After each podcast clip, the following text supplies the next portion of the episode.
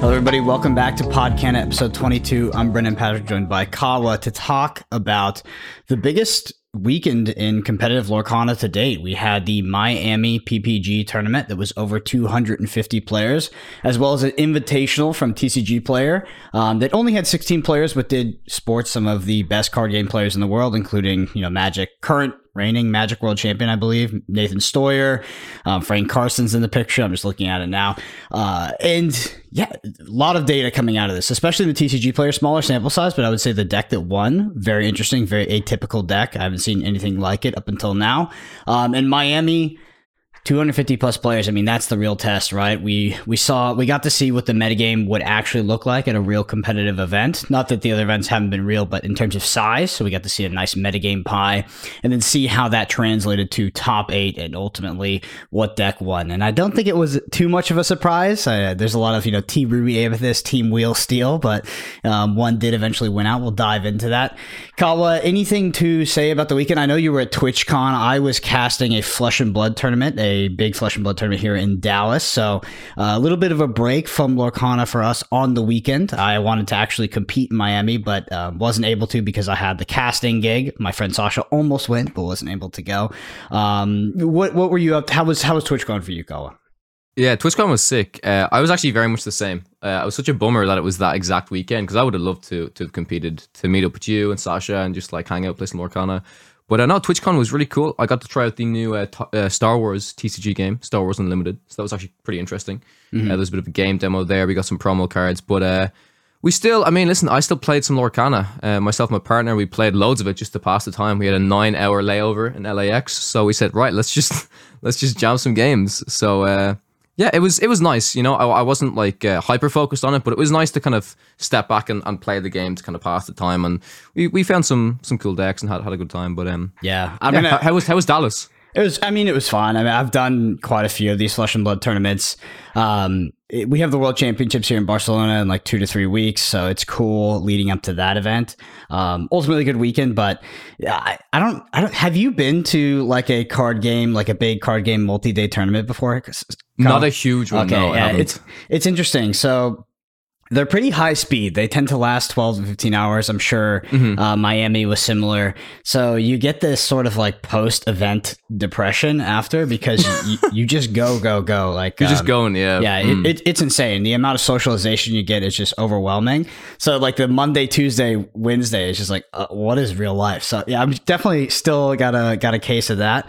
But, um, yeah, flesh and blood kind of par for the course. Been doing that for a few years and it, it was overall pretty good. I want to tangent slightly before we talk about Lorcana. So, because uh, I want to ask you about Star Wars, because I, I, had a few friends go to TwitchCon as well, and they talked to me about Star Wars. I pretty much so Star Wars sounds really sounds cool to me because it's it's, it's an I go you go kind of game, um, mm-hmm. similar to sort of like Runeterra a bit, not with the resource banking, but my turn, your turn, my turn, your turn.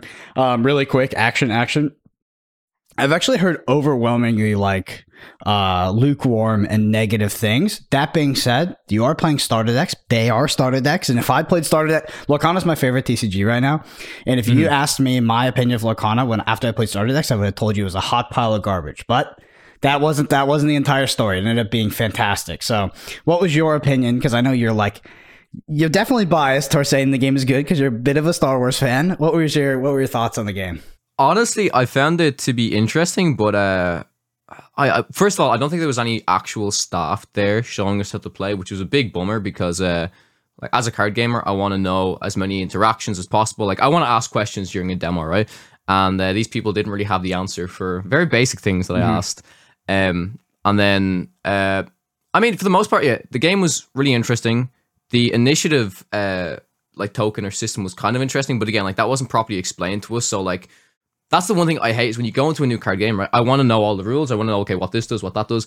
And a lot of the demos I've been to, it was the same for Lorcana when I went to Gamescom. Like they try and shorten it down because they've got a lot of people that want to play the game, mm-hmm. right? So, so, for example, Lorcana, it's like, oh, we'll just quest to 10 or whatever. But in this game, they were like, uh, oh yeah, this like certain um, keyword or interaction, just forget about it. I'm like, wait, what? So, so the best example I can give is again, this is a huge tangent, but like, um, there was a certain three cost card. I think it was a, a, a three cost card that had a uh, two attack and one health, right? And it read it read something like uh, give another uh, friendly unit um, to experience points. I'm like, okay, what are experience points? And they're like, yeah, you don't need to worry about that. I'm like, but the card is clearly understated. I'm like, I'm not just going to play a 3 2 or a, a 3 cost 2 1 just because, right? So I, I want to know, like, that, that bummed me out a little bit, but. Uh, for the most part, it was really interesting. I do like the whole kind of leader interaction where you've got like your kind of your main hero, your leader, and you can flip it into play. That's kind of cool. But I would need to play the game a little bit more. And you know, all I'll say is I'm glad that the game's not coming out till March because I will need a like a good more amount of time to kind of really get my judgment on the game. So if you ask me straight up, what was my first impression? I thought it was okay, but it's honestly for me at least, it's nothing to write home about. But maybe I need to try the game a little bit more. Yeah, I'm I'm super keen to see that system in action in a paper TCG. It's probably existed before, but it's just not in any major TCG that exists right now. Um, what's funny is like the I, I really like Lorcana right now, but Lorcana is very asymmetric in the sense that like I take my turn, you sit there, do absolutely nothing theoretically, right? You you should be thinking about your turn, considering the play Yeah, lines yeah. I can take, etc. But you actually have no game actions and no no agency on my turn. Mm-hmm. Um, but Lorcana is still quick. You know, it's generally pretty quick, and and there's not too many game actions that a singular player can take. Well, if you look at something like Pokemon TCG, which I haven't played a lot, I've only looked at from afar. Pokemon is like Lorcana, but you know, zoomed in two thousand years in the future, which is like they Wow. take like hundred game actions, and it's like fifteen minutes for a turn, and they're like drawing, searching their deck, etc. And you do have to sit there for a while. So I wonder if Lorcana will get get towards that, where there's like too many game actions being taken, you have to wait too long. Because like right now, I, uh, you know, if outside of my game experience, if you asked me what I thought about my turn, your turn kind of systems where you just have to wait, I would say they were bad. But for some reason, it feels okay in Lorcana, and I felt I've always felt engaged playing the game. So I interested to see prefer that goes. system personally. I, I like the I go you go. Maybe that's for me playing so much Hearthstone, right? That there wasn't like let's, too let's clarify too. I go, you go. So there's I go, you go and Lorcana, which is your turn, my turn, and then there's also Star Wars, which is I take one action, you take one action. So that, yes, yes. yeah. Mhm. Mhm. Which one do you prefer? Uh, I think I prefer the turns over the actions, honestly. But Uh-huh. it's interesting, right? Like it's just, but I would I would naturally say that because that's the thing that I'm probably the most used to, if that makes sense, Mm-hmm. right? Like I want to explore the the one action per turn. And when we were doing it, it made things really interesting because it was like, okay, I can kind of attack this, but that's all I can do, and I have to play a card like it. Um, it definitely like uh, elevates a, a game and takes it to in a different direction. But naturally, I like what I'm comfortable with, if that makes Mm-hmm. sense. But always open to exploring new stuff. All right, well, let's talk about Miami. So I did have the number slightly wrong. It's actually 237 players. Looks like they registered deck list. I know 264 plus signed up, um, but a lot of people, you know, either won't attend on the day or you know something like that. It happens at every single tournament. So 237 total. Let's look at that day one metagame breakdown, um, which is fascinating. So we had a clean split on the top two decks. So Amber Steel, Ruby Amethyst, both representing 28% of the metagame. By the way, for everything we talk about in this episode, there will be links in the description uh, for the article on Mushu Report for Miami, as well as the TCG Player Invitation. You can find graphics, deck lists, all that stuff, um, etc. But yeah, Amber Steel, Ruby Amethyst, by far the most represented decks at 67 for Amber Steel, 66 for Ruby Amethyst, both representing 28% of that metagame. And then in number three comes in Emerald Amethyst. Uh, with 24 players at 10%. So pretty big drop off, drop off we see at that third deck. Um, and then we go down into sort of everything else at like 5% or less, which, you know, the next deck is Sure. technically Amber Sapphire, but interchangeable with anything. We see like 10 players on that. And other, um, others representing 17% of the metagame, which actually kind of, kind of a lot, to be honest. So 39 players on not the sort of first one, two, three, four, five, six, seven, eight, uh, eight archetypes, which that's actually really interesting. So a lot of people sort of showed up with their own little brews. Um, it looks like with less popular combinations and but we did see Amber Steel, Ruby Amethyst. Because uh, the biggest question about this game, not the biggest question, but uh, a, a narrative that you know we we had sort of been uh, coming back to was that if you look at the data from Pixelborn, it was very very 50-50, standard deviation of one on win rates, and everything looked to be super balanced, but the idea was that if you went into a higher level tournament like this with with this many players, that you would see a clear cut in the metagame. And the decks that we thought would make it to the top ended up doing so with Amber Steel, most likely the Wheel Steel list being the most popular list here, and Ruby Amethyst making to the top there. So very interesting. Uh, I could have I I would not have been surprised if in this metagame the third deck was also quite popular. So it ended up being Emerald Amethyst, but you know honestly could have been anything. Could have been Amber Sapphire. uh, anything like that. But looks like the two best decks in the metagame right now are Amber Steel, Ruby Amethyst, both represented on day one in the metagame breakdown and in top eight, which we'll get to. So Yep. they actually performed as well. Well, so let's talk about let's talk about first place, Kawa. First place of this tournament is Wheel Steel. This is a pretty standard Wheel Steel list. Pretty standard, to be honest. Um, the first place player is Jose uh, Jose F. I don't know if I could pronounce that last name. If I did, I'd probably do it a disservice. And yeah, uh, the like I said, links will be in the descriptions. But this is stock standard. I mean, this is exactly what I've seen at my locals. People playing pretty much the this exact sixty cards, and I, you know, I'm not surprised. The power level is there. Wheel Steel is there. I think that Amber Steel got a bad rap after it was a it was first popularized as a mid-range deck, and then I think that you know people were kind of huffing, huffing some copium on that mid-range deck's ability to beat Ruby Amethyst and its sort of its ability to I don't know have agency in the mirror, et cetera, et cetera. But then we saw the new innovation with Wheel Steel, which is Wheel Steel for people who don't know, is effectively trying to play Whole New World on turn three. So your your best draws are basically Captain Hook, turn one, turn two, you play Lantern, and turn three, uh, you try to ink, get as many cards out of your hand, uh, ink them, you know, play maybe play another one drop if you can, if you have the resources for it. Then you're going to shift Captain Hook onto Hook, sing Whole New World on turn three. You will draw effectively six to seven cards. Your opponent will probably draw, you know, because of how many they're discarding, five, five, like, uh, sorry, two. They'll probably draw like two cards. They'll probably have five cards in hand, probably net two cards. Kawa, you said this was your this was your bet to win the tournament, and uh, I think it was a pretty safe bet. I think it was to say I think it was uh, you know looking at looking towards Miami, there was basically, in my opinion, two decks to pick from, and I would have These sided the on the more proactive Yeah. one uh, if I, if I was a betting man. But what are your what are your impressions after seeing this actually take down the entire thing? Yeah, I mean, I think it does exactly what it wants it to do. Uh, I'm curious to say, so you're saying this is pretty much the stock list. Mhm. I, I could be wrong, but I don't remember seeing as little, like so so few Captain Hooks opposed to uh, so many Ariels. Now, I actually like this change. I think having more Ariels in this deck is just more consistent, right? Because you should be drawing into your your songs and, and getting those uh, those cards more consistently. I also like it because it means that on turn four potentially you can sing uh, whole new world rather than like you know the the whole idea of trying to get your captain hook shifting into it and singing it it's great but like how often it works compared to something like Ariel it does not work as often so It's uh, definitely i like i like this this version yeah i like this version a lot Um, I- yeah, I think that this version actually is probably the most standard version of it. Hmm. Um, this is the version I literally have sleeved up on my kitchen table. Uh, maybe not the exact breakdown of like three Rapunzel, two Fire the Cannons, but yeah, definitely two Captain Hook. So the reason is Captain Hook is actually a pretty bad card, uh, but it Hmm. gives you that equity to do the turn three whole new world. That's how you do two, turn three whole new world is the Captain Hook.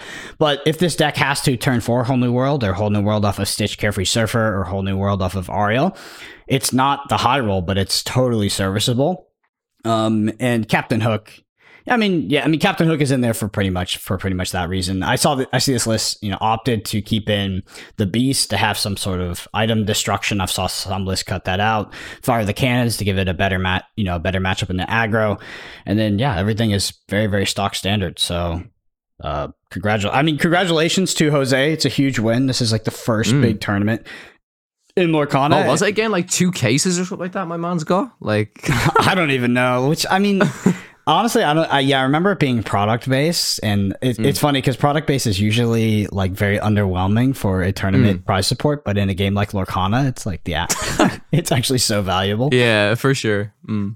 Yeah, I'm I'm interested to see as we won't we probably won't have any more tournaments until set two is like fully spoiled and comes out and is probably live on Pixelborn people testing it. But um, you know, looking back, I guess in the history books, Wheel Steel uh, here will go down in history as the best deck in the Yeah. format. I think it beats out Ruby Amethyst. Th- this deck, by the way, uh, Wheel Steel or Amber Steel, uh, Whole New World. This deck does have a good matchup into Ruby Amethyst. It's it's a bit play draw. Like I think Ruby Amethyst has a lot more equity on play, and this this thing can blow out Ruby Amethyst because of turn three whole new world uh, with Captain Hook on t- if it if it is on the play. But that being said, in terms of like decks in the metagame that have decent matchups uh, across the field and can actually beat Ruby Amethyst, this is definitely one of them. And I think that's why we see it rise to the top here. yeah for sure All right. So within the rest of top eight, we have if I'm not mistaken. I think there was only two ruby amethysts that made it to top eight. A lot of wheel steel. I think if I'm just counting here, one, two, three, four, It's four. five, maybe. It's four. So the, it, the Oh, four, you're yeah. looking at top sixteen because it, yeah, it's kind of written. The article's sure, written sure. in a in an interesting way. But yeah, we actually had four wheel steel, two ruby amethyst. If we're gonna break it down archetypically, oh, yeah, four wheel steel, two ruby amethyst, one uh, amber, or sorry, steel emerald. I remember Yep. my color names, and then one sapphire emerald as well in top eight. Yeah, so let's talk about the ruby amethyst because ruby amethyst is a deck where uh, it got second place. The the deck building decisions, you know, the communities definitely has different ideas of how to build this deck. Uh, I would say this deck is you have a lot more. It's a lot more controversial, and uh, there's a lot more deck building expression player to player than there is something in like Wheel Steel. Ruby Amethyst. This is Gabriel Torres. They won with a sort of more traditional list. I haven't. I wish that this showed the actual number of cards here because I would love. I don't feel I can't really count it up on the fly. Yeah, yeah. But um, I will say they do have the magic broom, so four magic broom that's critical. Two small Aladdin, so two shiftable Aladdin. Uh, two Jetsam, two Goofy. Does have access to Queen. Other than that, this is a very very standard list. One thing I will say uh, also is Mickey Mouse, so it has that ability to the to um, kind of infinite loop. It doesn't have befuddle, so in order to infinite loop itself, it needs to probably kill some magic brooms in the end game. Um, with be prepared or something like that. I digress. Uh, it does not have is a, access to uh, Cauldron though. Sorry to interrupt you. It is a 60 card. I just did some counting while. Yeah. Uh, that was quick maths right there. um, no cauldron, no cauldron. So two, Yeah, yeah, two really pocket watch, two magic mirror, and one shield of virtue. Very, yeah, very and if you actually if you look down at the other one that made top eight, it's uh it's a little bit more sprawled out. It's actually not in like the uh, the Dreamborn format, but I can see two uh, Mickey Mouse Brave Little Tailors. I can see Jafar. I can see. Uh, I guess the rest of it's actually pretty standard, but yeah, like those are two cards that I really did not think. I, I know you experimented with Jafar early on in the list and you quickly subbed it out, but the Mickey Mouse Brave Little Tailor, like, I'm surprised to see that actually made it into a list. Um, maybe it was a meta call. So this is Milton. Um, Mhm. Interesting. Yeah, one of the locals I play at is called Milton's Games.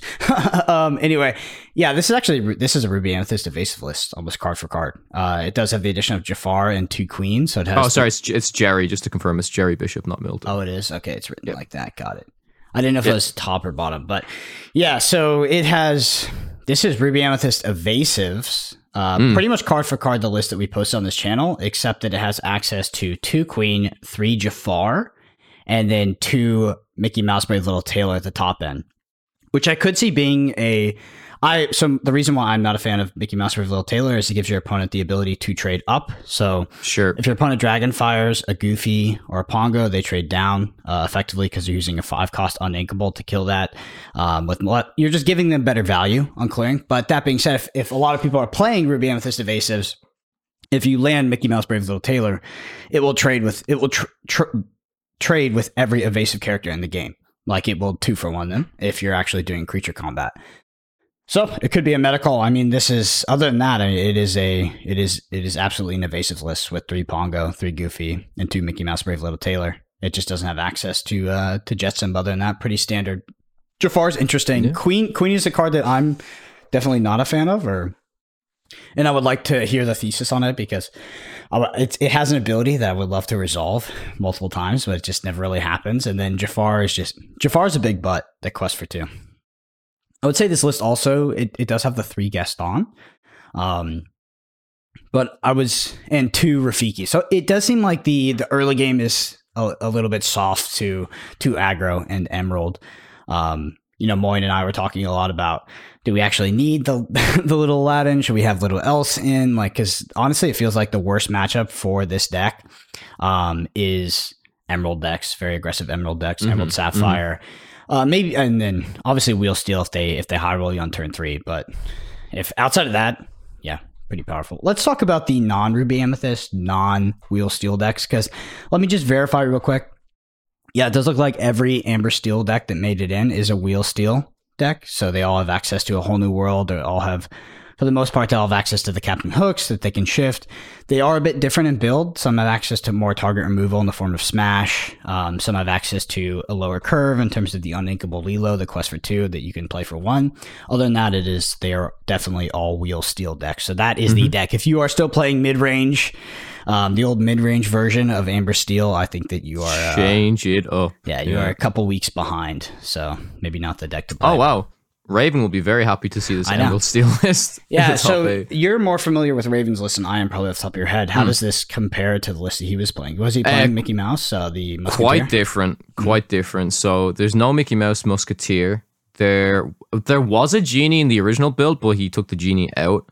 Uh, no Hercules either. So it seems like the it's kind of an interesting idea that you want to protect your high questing cards behind like a few bodyguard targets. Um, I know there was a Tink again. He did sub the the Tinkerbell out, but I think the general idea is kind of the, the the same here. I think just the only difference being is you have a few bodyguard cards that can protect your uh, cards that quest for a lot, like mm-hmm. your Hatter, your Kuzco. I think Genie is is actually like such a good card. Um, but again, it also like anytime I face Genie in in, tournament setting, it messed me up because of the actual matchup I was facing. I think. Mm-hmm. Um, Especially yeah. okay, like think think think of Genie against Ruby Amethyst, and if you don't have your removal and you just have like your your Pongo and your Goofy, like it just absolutely wrecks it. It just absolutely destroys it, right? And, and it bounces something back. So I found that really good because the idea of Genie is uh, it's that card that okay, I'm just gonna be questing, questing, questing. I play Genie to delay you even more to allow me to quest and just essentially win the game, right? It just keeps um keeps your opponent from being able to get rid of your cards essentially. But yeah, I'm really impressed with this list. Yes. How do you feel about the bodyguards? So and the I, Aladdin as well. The Aladdin's an interesting pick. I just want to say for people listening, this is Roger Para. This is a Emerald mm-hmm. Steel list, uh, just to clarify. And yeah, it does. I mean, look, looking from a high level, looks to be an aggro deck, a very aggressive mm-hmm. deck. I mean, has a very low curve that has access to bodyguards to sort of try to defend um, those higher higher quest characters, which is honestly most of them. I mean, it's like the Steel Aladdin, the two cost 2 mm-hmm. one that quest for two. Um, how do I feel about the bodyguards? Honestly, this is a list that I have not played much or actually played against at all. Uh, I played against it on Pixelborn, of course, but it felt pretty soft to Ruby Amethyst evasives. Any Emerald mm. deck is it, it, has a decent matchup into Ruby Amethyst, I think, because of Alad or because of Kuzco, just such a powerful mm. card. And yeah. But I will say that these evasive characters in the form of Tinkerbell and Genie, they were a lot better versus older versions of Ruby Amethyst than the sure. sort of the more modern ones because the more modern ones just can inherently do combat with it. Uh does was your was Raven playing Whole New World? Uh, yes, he was. Okay, so three whole new mm-hmm. world. Yeah, I mean, it looks like a pretty stock. St- I- am less interested in how this deck plays into Ruby Amethyst because any hyper aggressive deck that quests for a lot and is effectively Emerald is going to be decent into Ruby Amethyst. I'm more interested in how this does in the aggro mirror because we, you know, the the second most represented deck was actually the, the probably one of the worst converting decks in the form of Emerald Amethyst. So it was mm-hmm. the third most played deck and put no players in top eight which is something to note, by the way, um, because I know a lot of people are high on that deck. Looks like it it is probably doesn't have doesn't have too much space in the metagame against um, a metagame dominated by control decks, Ruby Amethyst, and a metagame dominated by what looks to be just a more powerful aggro deck in the form of Wheel Steel. So mm-hmm. uh, important to note, but yeah, I don't. I don't have too much to say on this Kawa. It's a. It's an archetype that I haven't played too much. I put one player into top eight. Um, I'm less interested on how good it is into Ruby Amethyst, and more on how uh, how good its matchup spread is into a, a like a larger metagame, right? For sure, yeah. I'd be really interested to see how it fares because, like, as a Tinkerbell, has the, the the smash and stuff, but like, even in a yeah, like against Emerald Amethyst, I'd be really curious to see how how this deck fares.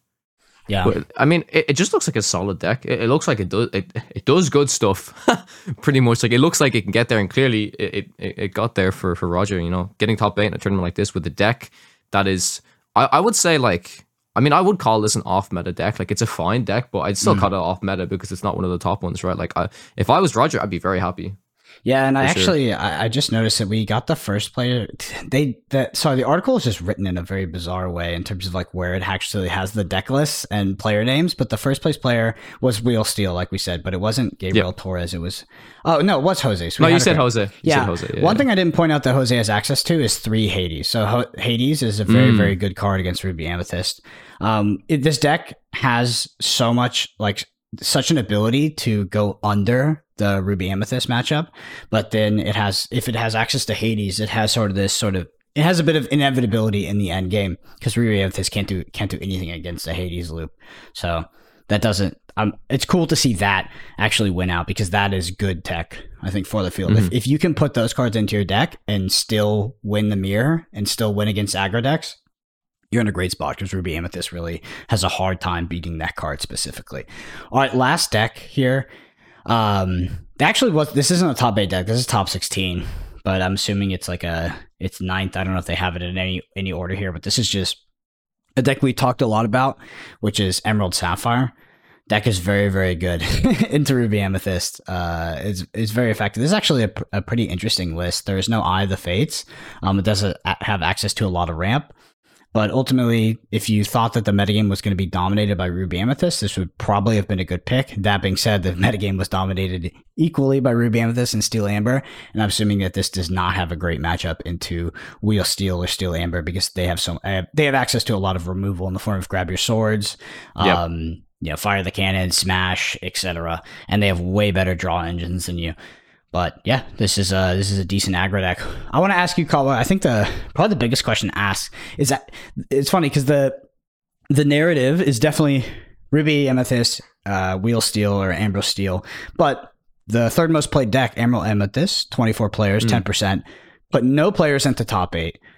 How do you feel about that list specifically? Is it potentially overrated? I'm trying to see if they did they put anybody in top. They put nobody in top Mm, sixteen. No, nobody in top 16 there. Wow, either. that's a pretty terrible showing, to be honest. So, talk to me about why that happened. Yeah, I I mean it's really interesting because I've faced that matchup a little bit uh, in tournaments and like you said, I feel like if there was that much wheel steel, I think that deck just absolutely shits on Emerald Amethyst. If I'm being honest, with all of the removal tools that is available to it, like the grab your swords, the tinks, uh, the smashes and stuff like that, I think it just gets there. And I mean, at the end of the day, it is it is a control deck, right? Like your only major I think it's an problem aggro is deck, actually. Emerald Amethyst. I think it's an aggro deck that has access, access to card draw. At least that's how I saw it Em- pitched. Emerald Amethyst. yeah. Uh, You mean so- you mean Amber Amber Steel? no green, green, green, purple, green, purple. No, no, no. That's what I'm saying. No, I know, I know it's not really. I'm saying that I'm I'm saying that uh, I think Amber Steel is more like it has controlling elements, right? Of being able to um control the board and stuff like that with your things, your grab your swords and stuff like that. Oh, okay, okay. Like, I think what makes it super good is like I feel like your only problem is maybe a Kuzco, but by the time they get to their Kuzco, I think you, you you've done so much by playing Wheel Steel by you know developing. You do one into two into your Ariel. Once you kind of get your Ariel engine going, and you have a few smashes or whatever, I feel like you, you kind of just get there, right? The whole idea of Emerald uh, Amethyst is you just quest, quest, quest, quest, quest, quest, quest, and if you can't get there on time, you can't win, right? So if you Mm. if they start clearing your board, I, I think it's just over. That, So- that's my Yeah, I would, I would push back on one thing. I think that the whole idea of Emerald is that you quest quest quest, but the idea of adding Amethyst in is that you are an aggro deck that has access to card draw. But card draw yeah. sucks against card draw is not good against a deck that can cast Whole New World on turn three. It's Yep. not. Because yeah, because the more cards you draw, the more equity your opponent has to play Whole New World, and they get card advantage off that card, and you don't. So. Yep. Emerald Amethyst is kind of one of the worst combinations you could possibly have. It seems like, at least from a archetype standpoint, into something like Wheel Steel, because the card draw, which is the whole reason you're playing Amethyst, doesn't actually help you.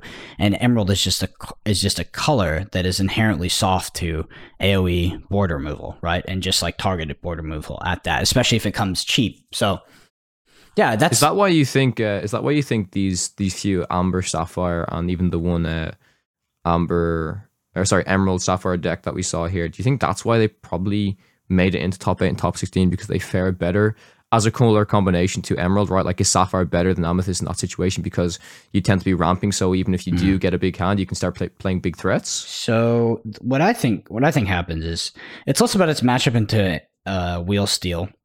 Mm. But if you're if you're looking for an aggro deck to play into Ruby Amethyst.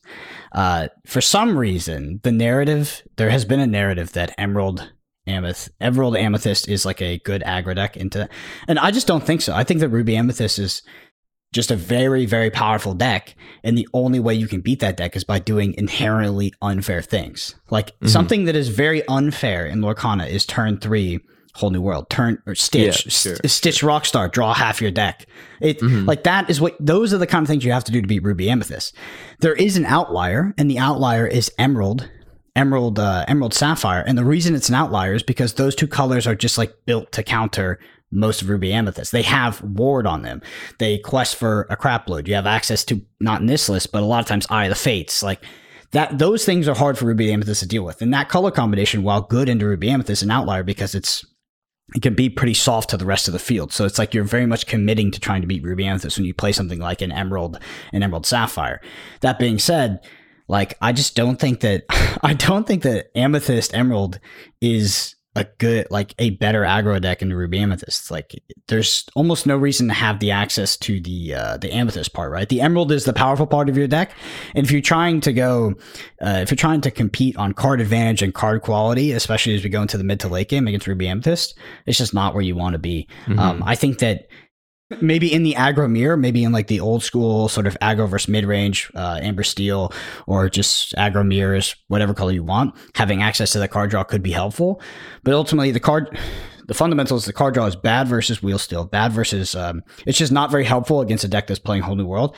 And you're by adding amethyst into your deck, maybe you're just not fast enough to beat Ruby Amethyst. And if Ruby Amethyst gets to turn six, turn seven, you know, seven ink, they will just absolutely destroy you on card quality. They're the best cards in the game. So that's that's sort of my theory. But interesting to see that that we had a deck, the third most played deck, have a, such a bad showing overall.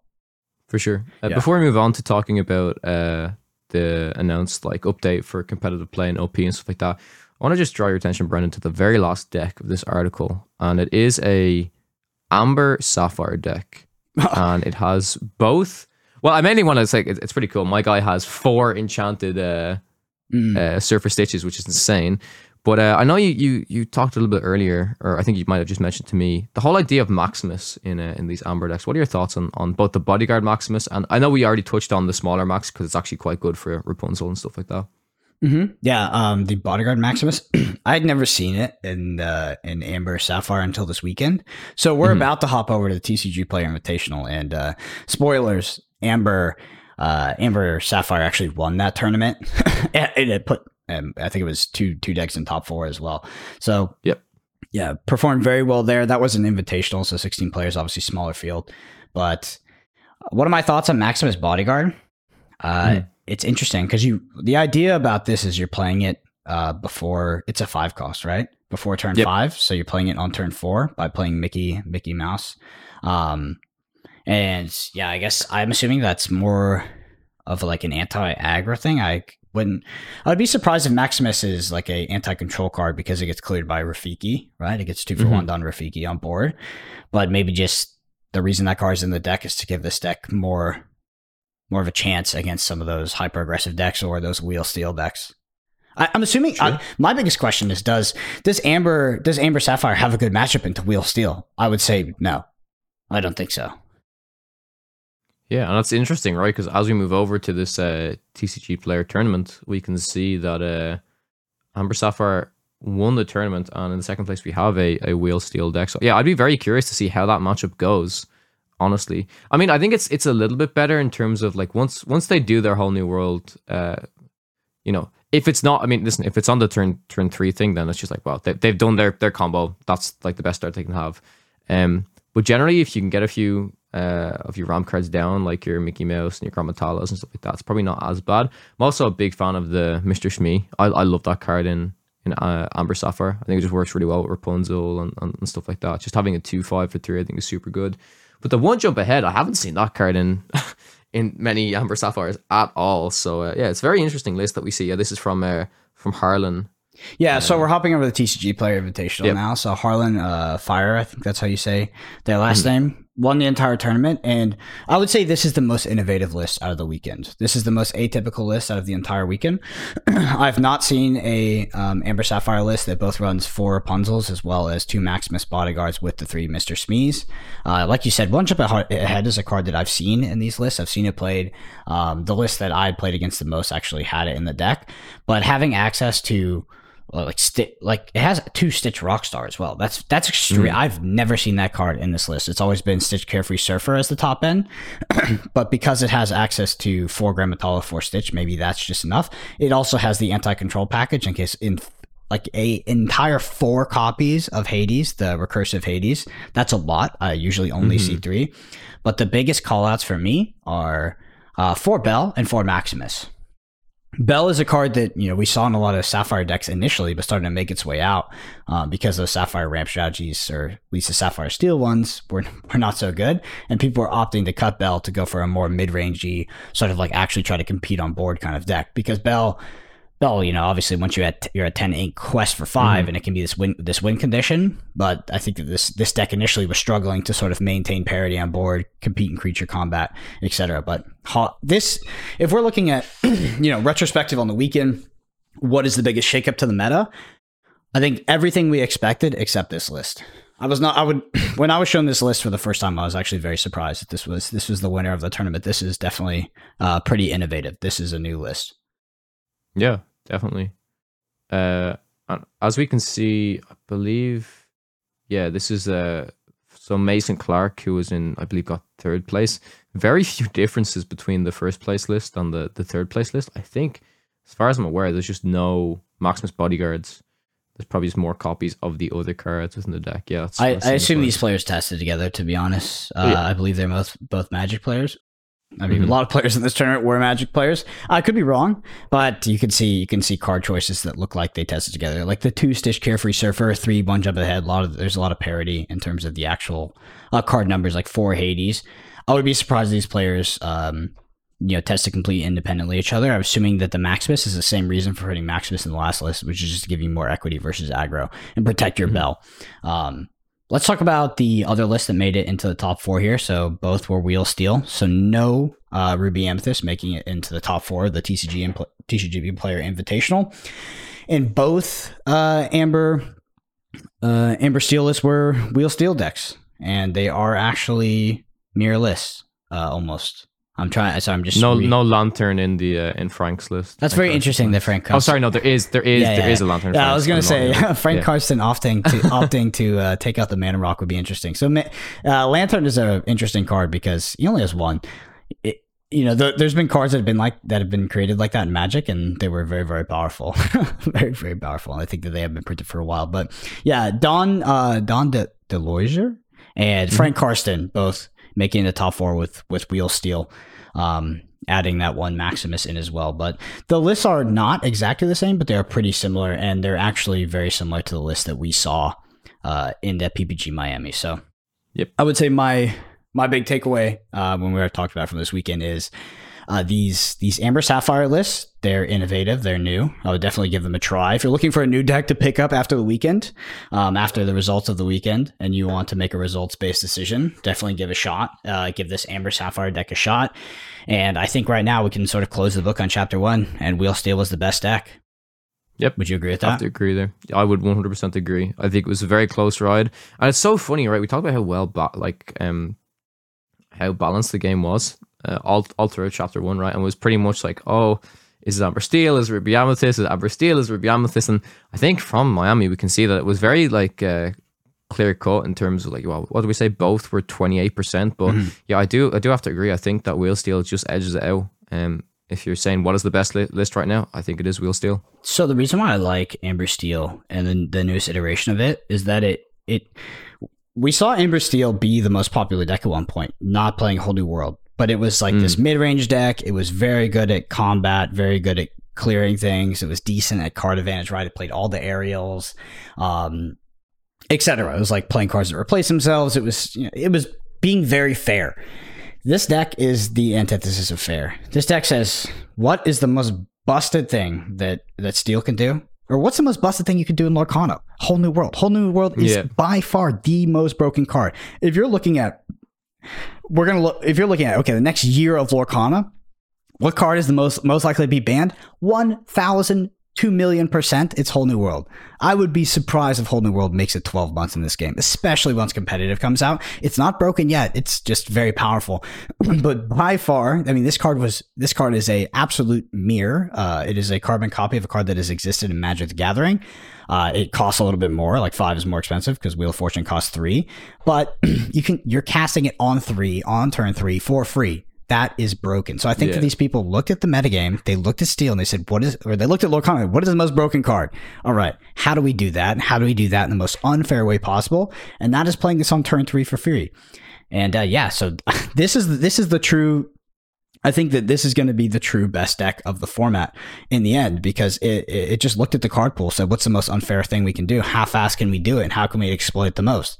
And I think the Stitch Stitch Rockstar as well is one of the most unfair things you can do in Lorcana, right? I can play this thing, I can shift it out on turn three if I have Lantern, turn four, and then all my one drops just replace themselves. That's insane. Um, so those two cards in combination, Ariel, also very, very good card, are just in, are crazy. And Rapunzel, Rapunzel not very good against Ruby Amethyst, I'll be honest, but against everything else, Rapunzel's come down, draw three, like draw three cards. So Yeah. this list it, it just kind of does it all to be honest and it has this list definitely amber steel wheel steel has a sequence of cards that it can play turn one two and three that is almost unbeatable like if they like the math on it is not great but captain hook lantern ink every card slash play every card in my hand shift shift captain hook out excuse me sorry i have a little bit of cough and then play whole new world that is so wildly unfair and powerful there's almost not many decks are going to be able to keep up with that draw specifically that is a game winning hand in lorcana Yep. One hundred percent. all right Gets me really excited for uh, what we're going to talk about next, which is uh, OP. More updates for competitive play in Lorcana. Moving into, uh, let me pull up the tweet here, but I believe it's Q2 of 2024 is when they're slated to start. Um, we're going to dive deeper into more uh, official competitive events. Which is all right nice. so tell, tell us what they exactly read it out read out the exact quote of what they said in regards to organized play let me pull it up now, my friend. because this is where the devil's going to be in the details with this one Yeah, one thing I actually want to note before is uh, they did give us an update about reprints, which is going to be great for uh, everyone in well, everyone all around the world, but particularly in the US because I know stock is, is pretty low. Um, it says the reprint of the first chapter boosters and starters has moved up and will begin shipping mid-November in North America. We hope that this reprint quantity will make the game more readily available. Our goal is for fans to have no difficulty finding product to get started. Okay, so moving on to the competitive stuff, we have um, next. We want to announce that starting in Q2 2024, we will have both official fan events and an official competitive circuit. Fan events will be a way for Disney fans to come together to share their love of Disney Lorcana, even if they may not necessarily play the game. That's whatever. in- wait in what does that mean okay. what, what, what does that, that, that what does that mean actually Is is is is that? Do you think that's more so focused about how they, how they were doing this whole pin system? Like you know, it was like, oh, dress up as your favorite Disney character and win a pin or whatever. I mean, like Yeah. that's fine for like the. I I guess they're trying to appeal to like the, the the true Disney fans, if that makes sense. But personally, I don't I don't care about that at all. Yeah, let us I'd- let us know in the curious as to comments how many- what you think yeah. that is, because that that is an elusive statement to me. We, Yeah, we want we want to create events for people to come to and enjoy. And did it say Even if that they don't play, the game, yeah, it says it said even if they may not necessarily play the game. Huh. Yeah, I'm not saying that's a bad thing. I'm just like, what could that possibly mean? Maybe. I, Yeah. okay, so if I'm gonna put on my tinfoil hat, and if I'm gonna be optimistic, hopefully that means like events centered around that may be located in or somewhat near to like the Disney parks or something like that. I mean, I, I'd be kind of down for that, but it still says like it's just it's just a weird mix, right? Like I can't, I I personally can't imagine your casual or Yeah. even your hardcore Disney fan who has all the Mickey ears and all the bags and everything, just rocks up to like this uber competitive like. Well, uh, I don't know, think they would trying be to- trying to- competing. yeah, it'd be No, no, I, I. I agree, but like trying to mash those things together would be very funny, right? Like My bringing fa- those two groups of people together. My favorite thing is that you just read that out and you're like, yeah, that just, uh, yeah, of course. And you're just like, uh, wait, what? I was like, what is Yeah, that? mean? Well, Disney. To me, I'm kind of like, yeah, whatever. Like, I'm like, they can do what they want, realistically. yeah. So, Um, all I'm- right. I have no, I, yeah, I have no idea what that is. I'd love to hear from anybody listening what you think those events, What you think it what, is. what they mean by that. Because that, I mean, they always that wasn't they intentionally wrote that. Like, what are they alluding Mhm. to? Yeah. Uh, all right, next we have uh, competitive events will be the premier place for Disney Lorcana TCG players to prove themselves. You can also expect exclusives for each of these types of events, and we will share more details in January 2024. So, new year, we're going to have some more news. So, uh, they do also mention let's, while let's, we let's pause uh, so we can just break it down. Um, so keywords being used here. Circuit. So circuit implies uh, multiple tournaments. Circuit also implies tournaments that allow you to qualify for bigger tournaments. Circuit's a big word. Uh, it could be written by a con- like a this could have been written by an intern. It could have been written by their content creation person that maybe just uses whatever words they think is uh, interesting and exciting. But circuit is definitely a loaded word when it comes to competitive play tournaments etc means it's a one-off it's not going to be a one-off um, circuit also implies like i mean they so they said pro, um, what they said about the promos i don't know if they said the word promo but they're saying that you will be Uh, able to get promos basically. expect exclusives for each of these types of Yeah, events. so basically promos to show up to the event. So hopefully it's not like One Piece TCG. One Piece TCG is a promo based game, so they don't do cash prizes. It's just promos to top eight. That that system can be extremely lucrative in the beginning, but it is a bit Ponzi-nomic and it tends to go down over time consistently. That's happened in. Ponzi-onomic. Oh my god. I think that's a word, Ponzi-nomics. I think that Breaking Ponzi- out the words today. I could be. I could have just made that word up, but uh, basically, what I mean is that it can be very lucrative. Uh, that you can sell promos for a lot of money in the beginning, but just as a game matures and more promos are introduced into the market, the inherent value of promos goes down as well because promos are all based around exclusivity. Um, so it's just an inherently flawed system in terms of compensating players. So I hope that they add because it can be extremely lucrative. For instance, in Flesh and Blood the first tournament that I top eighted, um, the promo card that I got for top eighting, not winning the tournament, at one point was worth fifty thousand dollars, thirty to fifty thousand dollars. That's Crazy, insane, man. right? For Yeah, that, that was a ten thousand dollar tournament. Nowadays, those promos are worth. uh, I mean, some of those promos are worth uh, less than like the winning ones can be like you know be around a thousand, less than a thousand. The promos, that you, the door prize promos can be like fifty bucks. It's just like as more promos come in and the market gets more saturated, it goes down. And Flesh and Blood is definitely not a promo based uh, compensation game in terms of the pro circuit. It, it's a million dollar pro circuit. There's a million dollar cash every single year.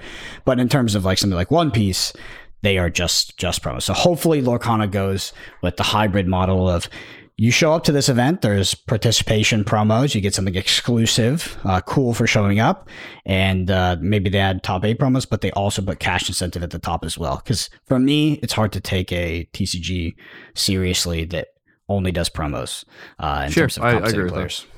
Yeah, definitely.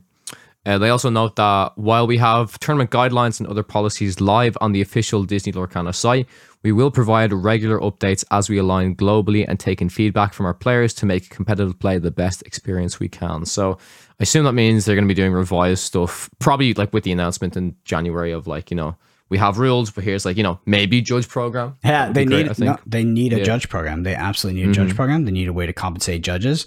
Unfortunately, I think that that system is going to be created ad hoc. I don't think they were planning to launch with it, but there is tons of precedent in the TCG industry for them to look towards in, in terms of how to create a judge program, how to incentivize judges. It's very important. These events, like major events, competitive events, do not run without judges. Judges are some of them. They are key to events, and you have to find a like a system in which you can qualify them so that they can you know run these tournaments and have integrity but also the, so you can compensate them because without them none of these tournaments exist so hopefully Yeah, they can I was. That's actually sorry to interrupt you. That's actually a question. As someone who hasn't really dived too deep into in-person competitive events like that, so for judges Mm-hmm. at events like this, say it's an official Disney Lorcana event. Let's say it's the first one. Are judges compensated? Please tell me they are. so it dep- well it depends um, usually they're compensated in product sometimes they're compensated on cash as well it depends on the game Mm-hmm. but a lot of times it's uh, a lot of it's product based but what games will do is they'll make the i don't know about magic i'm talking about flesh and blood and i know about like, a little bit about one piece and they will compensate the judges with product and exclusive promos. So at, they will be like literally just judge promos that you can only get Oh, from cool. judging. Uh, and yeah, they can be quite lucrative at that. But they'll give a lot of product. I mean, judging is definitely a. It is not a very uh it is it is a selfless kind of a more selfless thing to do like if you want to go to event judging is in general is going to be a minus ev thing to do you're also going to work extremely hard you'll be on your feet all day and people will probably not not treat you with as much respect as you deserve. That is just how it goes. Sure. That is the unfortunate side of judging, but that is why we are so appreciative of our judges in games, is because it is a very thankless job. Um, that being said, uh, yeah, you'll mostly be minus EV slightly, or you'll break. Best case for most judging programs is that, and it, there's definitely different tiers. You know, like there are people that professionally judge games and fly across the world, and they get compensated differently, like the head judges. But judging in general is more like you want to go to the event, you want to be at the event, you want to be around your friends, you want to go out to this area, but you don't necessarily want to play and have to sort of go through like I Yeah, have it's a lot of it's a lot of commitment. It's actually probably more commitment than actually well, it is than showing up and playing, right? Yeah, you show up also- and play, you have fun, you do, but like as a judge, you're there it's all a day. it's a lot of responsibility too. Mm. Um, yeah, it's like it's it's key to the game. But ultimately, the the value proposition of judging is that usually, I mean, the idea is that you're compensated enough that you can go to these events and at least break even. Um, but I mean, you're break some. You got to think about that because sometimes you're breaking even for literally standing on your feet for 12 to 13 hours a day. Um, Mhm. and I'm I'm not gonna be honest. Like I I mean I don't want to sit up here and uh pr- like pr- say uh, some virtue stuff, but base I think I treat judges with as much as much respect as I possibly can, and you can hear how much reverence I have for them and how I speak about them. But I would if you're looking at judging, not only will you be on your feet all day, but I you know you'll definitely deal with players that won't treat you with as much respect as they probably should. I mean, judging is it, like most of the time when a judge is called, or not most of the time, but sometimes a judge is called, like it's a very it's a very stressful and, and controversial scenario. Like people are trying to resolve sort of nuanced rules of the game, Mhm. and the the game can often can sometimes hinge on that decision. So it's a tough job, bro. I would never do it. I would never judge. I would never do it. I thought about doing it um, a long time ago, but it is uh, it's probably one of the hardest things you can do in TCGs. But some people love it, and Mhm. those are the people we need for these events to work out. So yeah, zooming back uh, to Lorcana, they need a judge program, um, and they need one that not only a way for judges to progress, so level one judge, level two judge, level three judge, head judges, etc. But they also need a way to compensate them so that they're incentivized to go to these events.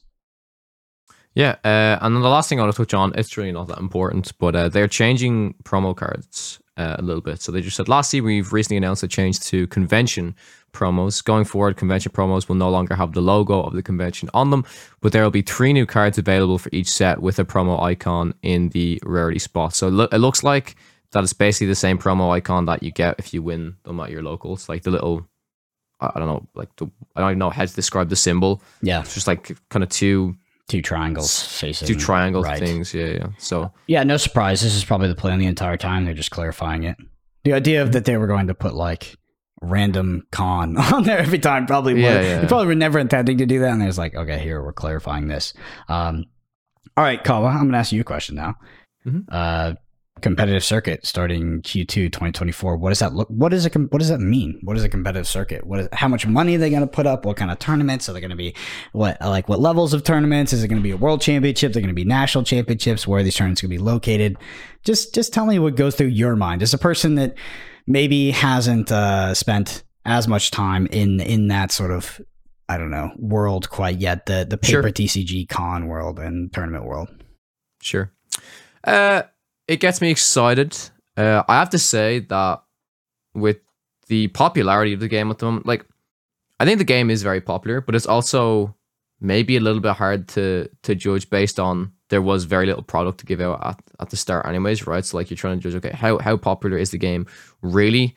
If there was let's let's say there was like endless stock or whatever, okay, how much actually gets sold, how many players are like really interested in playing competitively and stuff like that. Although for the most part I do think that players who want to play this game competitively have found their way to, to get product, right? I feel like that's gonna be the case for for mo- you know, if, if they want to actually play the game, they will pay the price or they will get the cards or whatever. But um, you know, I'm hoping that with the popularity the popularity that we've seen of the game so far, that it does take off. In terms of pricing support or like where these events are, like you're asking me, but like obviously you would have the experience, right? Like I'm sure you're going to tell me like there's probably been games that like I, I assume there've been games that have absolutely fucked up the start of their, you know, competitive. Most games. Yeah. Yeah, most game. Okay, so this is probably what you're asking me. Is like, what do I expect compared? I will put my expectation my expectations very low because, I mean, why why try and be like, oh my god, there's going to be a million dollar circuit on thing. Mhm. Although it is Disney, so like, I would hope there's a lot of money, but then it's like, how much money are they actually going to commit to? Is this, it Disney like- or is it Ravensburger? I don't even know in terms of like who puts up. Well, I don't, I don't know. I don't know. I don't have no idea for I, funding. I I'm wanna, just saying because I want to clarify yeah, yeah. though that they're they're actually. I'm not looking for you to give me the right answer. I'm just actually Hmm. interested to hear what goes through your head or what goes through your mind when you read that because they were not specific. Uh, I would assume. Okay, let's just say it starts in Q2 2024. Let's say there's a few tournaments. I mean, for me, I would love. I don't know if I sh- if I should say I would expect it, but I would love like a big tournament at the end of the year.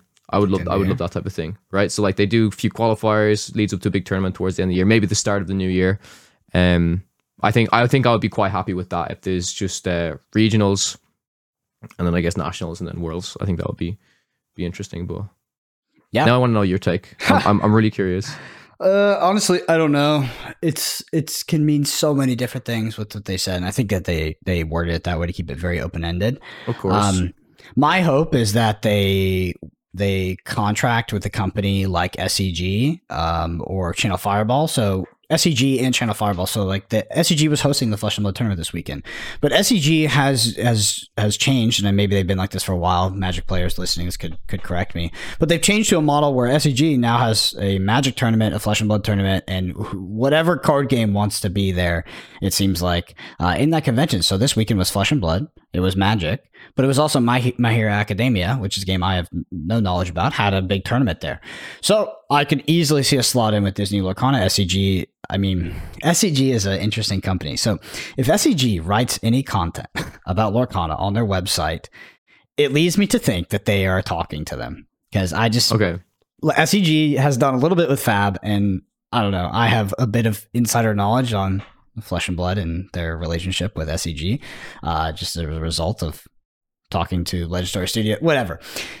It leads me to think they've been talking, and that would be the easiest thing. What SCG offers to a company like Ravensburger is one-stop shop, packaged up. We will make, we will put you in our tournament circuit, and we will make it all happen. Like they can do, they can do uh, basically one-click coverage. Like SCG could can do coverage for them. It's very expensive, but and they can run the tournament. SCG is fantastic at running tournaments. If if if we're able to provide judges through a judge program, like it, it is just the modern way TCG tournaments work. And I would not be surprised to see Ravensburger do a deal with something like SCG and see those tournaments at these sort of SCG cons, I guess, which is you know it's called the different things. Like this weekend for Flesh and Blood, the Flesh and Blood calling Dallas Fort Worth. For Magic, it was I don't even know what they called it. The Magic I don't know, standard maybe. I, I can't remember what tournament, but yeah, like a 10K or a 20K. And then there was also My Hero Academia tournament. Looks like SCG is expanding into a company that will be able to host multiple card games under this under this sort of umbrella. Because the, these these contracts that they do with the convention centers, I believe, um, and I have a little bit of knowledge, so caveat I like it I you know just forewarning could be talking slightly out of mass. The contracts that they do with the convention centers, they're like multi-year contracts. So they like that's why you always see SCG and so like the or CFB they're always in the same sort of area and what I understand is when they when they make those deals with those convention centers that they're multi-year deals. Um, but anyway, that's that's what I see. I want to say that I know a lot of people, a lot of competitive card game players that have specifically not played Lorcana and not given it the time of day because it didn't have a competitive circuit. And I know there's people listening to this and be like, we don't want those people in our game anyway. Well, they're not bad people. I'll, t- I'll tell you that. But, you know, a, a TCG coming out in 2023, 2024, when there's a million games coming out without competitive play is pretty hard to take seriously. Mhm. And I think now that, and now that uh, Ravensburg is showing that they have a desire to do a competitive circuit, there's going to be a lot more players coming in because it was a double whammy, right? Basically, they came out and they said, "Hey, there's no, there's basically no future for this game. It's always going to be casual. There's no competitive scene." And then it was also thousand dollars, to two thousand dollars to buy in. So it was a pretty hard sell, to be honest. like you had to basically just sell on gameplay. So with both of those things being fixed, one with one with reprints and the other with uh, a competitive circuit, you're going to see a lot more players, and especially a lot more competitive players, players that like going to tournaments coming into to Disney Lorcana, which I think is is only a good thing. Yep, have to agree with you there 100%. Sweet. Well, we're gonna save uh, we're gonna save spoilers for next week. We'll we'll try to get a guest. Um, we'll see if we can get Kawa on a on a nice card. Get him on. Oh man, this again. I was telling Sasha this is your favorite thing to do. I Oh, want to get you on a card once. Yeah, I got I gotta get you on a card. I gotta like Brennan, what do you think? I gotta get you to actually I, I want to hold you to what you said, uh, Mm-hmm. which will probably be true. But anyways, you said in a year from now, a whole new world will be banned in Lorcana. I'm gonna mark down the date. Most likely card to be banned. It would be the so far with all the cards that exist in Lorcana. Uh, I yeah, I would put my money to be the first card banned. I think it's the hot, the most likely to be banned. fair, fair, Okay. What? Um, Uh, I gotta think of what is what is what is the card that Kawa thinks would be banned out of chapter one. Uh, I don't know. I, I'd probably agree with you. I don't. I don't think it's a bad statement. I just think it'll be. I just want to hold you to something and then you'd be wrong. That's that's all. Yeah. Um. So- yeah, it, it makes sense, right? I mean, at the end of the day, that's what you said, right? I think it is the most broken thing you can do in the game at the moment, so it makes sense for it to be uh, the thing that's uh, shut down. But I guess we'll see. Yeah. Uh, sorry, I just had a tangent. I was thinking about lists right when you said that. I just want to note that a lot of these uh, Ruby Amethyst lists, uh, they were not. They were running one cauldron or zero cauldrons, um, which is really interesting because I know Moyne and I were talking about like is cauldron so powerful that you need to put multiple in? Obviously, it's a redundant card. You don't want to on the battlefield, but the idea is after you get the first one, you always opt the second one to the bottom. Uh, hmm I know some players have been experimenting with that, but didn't, we didn't see it sort of percolate to the top. Just something to note because it's such a there's definitely a dichotomy of ideas when it comes to cauldron or no cauldron. So cool to see that. Anyway, big week of news, huge week for Lorcana to be honest. This is it's Yeah. awesome to see. I'm super happy the grassroots tournament has tournament scene has been flourishing. If you went to Miami, if you competed in any of these tournaments, uh, let us us, know. please. Yeah, let us know. Let us know how your experience was, how the tournament is run, etc. Um, honestly, would just love to hear anything about the weekend. And then, yeah, boom, Ravensburger. Ravensburger is uh, Disney, whatever you want to call them, Lorcana. Looks like they're they're they want to compete. Looks like they want to compete in the modern TCG market. Um, Lorcana was initially pitched this very casual game. Uh, you know, it's in big box retailers, no OP, none of that. Like, and then the the league system. But looks like you know, as we head into 2024, they're like, boom, we're doing a we're doing a circuit. We're getting reprints out. We're gonna get cards to people, and who knows? I think that Lorcana due to its rule set, due to its intellectual property, and uh, its an- how analog it is to a game like Magic the Gathering, has a lot of potential in the in the competitive scene for mass adoption to compete with those those big three, which is Yu Gi Oh, Pokemon, and Magic the Gathering. So exciting 2024 to come. Anything to close out with uh, for the week, Call? Uh, yeah, I just want to say, really excited leading up to Floodborn. A lot of new cards, like Brendan said, we'll probably cover a lot of them next week. Let us know down below uh, what's been your favorite card that's been spoiled so far, because I would love to discuss that on uh, on next week's episode. Uh, and then the final thing I want to talk about is uh, myself and Raven. We actually just dropped our finals for our Kuzco Cup. We've been experimenting, trying to do kind of like uh, what would casting Lorcana look like on Pixelborn. So, uh, you know, give give that a, a look if you want. Uh, it was only four player tournament, but it was pretty interesting. Um, Who ended up winning? Was it Spessy? Do you have to wait? Do You have to watch the Oh video. yeah, yeah. Sorry, sorry, sorry, sorry, sorry. Sorry. that was like the worst question possible. it was like, hey, go check out this video. Hey, can you spoil it for us? who, who wins? Yeah, yeah, yeah. It was fun though. this one. yeah, keen to see the list. All right. Um, for Twitter's Brendan APG at Kawatek underscore CG. Uh, video version of this at YouTube at youtube.com uh, slash podcana. Like I said, all the all, everything you need is in the description below. Check it out. Um, wasn't able to get deck images because these are not in uh, Dreamborn quite yet. So just check out these articles. They're very robust. They have everything you need to sort of follow along. Um, yeah. And until next week, we'll see you in the next episode. Thank you all so much for listening.